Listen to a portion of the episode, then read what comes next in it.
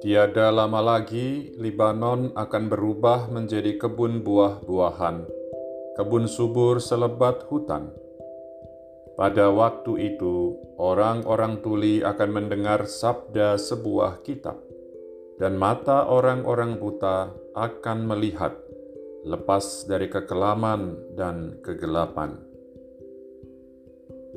Teman-teman yang disayangi Tuhan, itu tadi bagian dari nubuat Nabi Yesaya tentang kedatangan Mesias.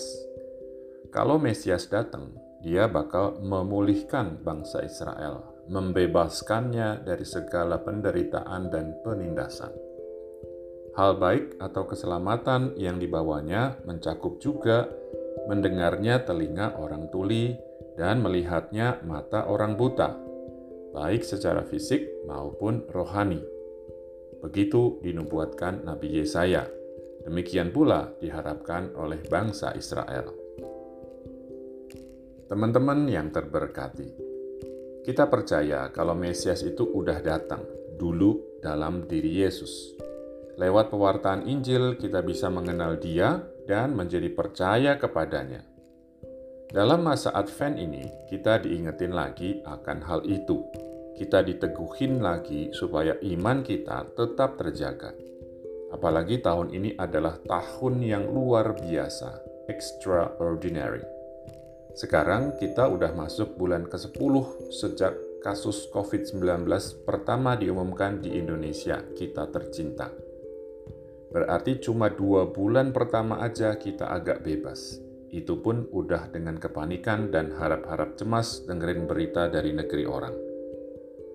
Teman sahabat Yesus, salah satu bagian Perjanjian Baru yang menggenapi nubuatan Perjanjian Lama adalah Injil. Bagian Injil yang menggenapi apa yang dinubuatkan Yesaya tadi adalah Injil Matius. Matius menceritakan ada dua orang buta datang kepada Yesus. Dia berkata kepada mereka, "Percayakah kalian bahwa Aku dapat melakukannya?" Mereka mengaku percaya, lalu Yesus menjamah mata mereka, maka meleklah mata mereka menurut iman mereka. Teman-teman kekasih Allah, dulu orang-orang Israel cuma punya nubuat nabi. Ada orang datang namanya Yesus, ngaku ini itu, omong ani anu. Orang percaya bahwa dialah kepenuhan nubuat itu Emang sih ada juga yang gak percaya, bahkan setelah Yesus bikin mujizat macam-macam. Nah, sekarang kita gimana? Kita punya bukan cuma nubuat nabi, pemenuhannya udah terjadi, pewartaannya udah diulang-ulang terus, kesaksiannya berlangsung udah lebih dari 2000 tahun. Kita percaya nggak? Man, teman-teman, Percaya nggak cuman di kepala, apalagi di mulut. Percaya perlu sampai ke hati dan bahkan mewujud dalam pilihan sikap dan tindakan kita. Yesus udah mau datang untuk kita. Kita mau nggak datang ke dia? Ngaku kalau kita ini orang buta, butuh belas kasihannya.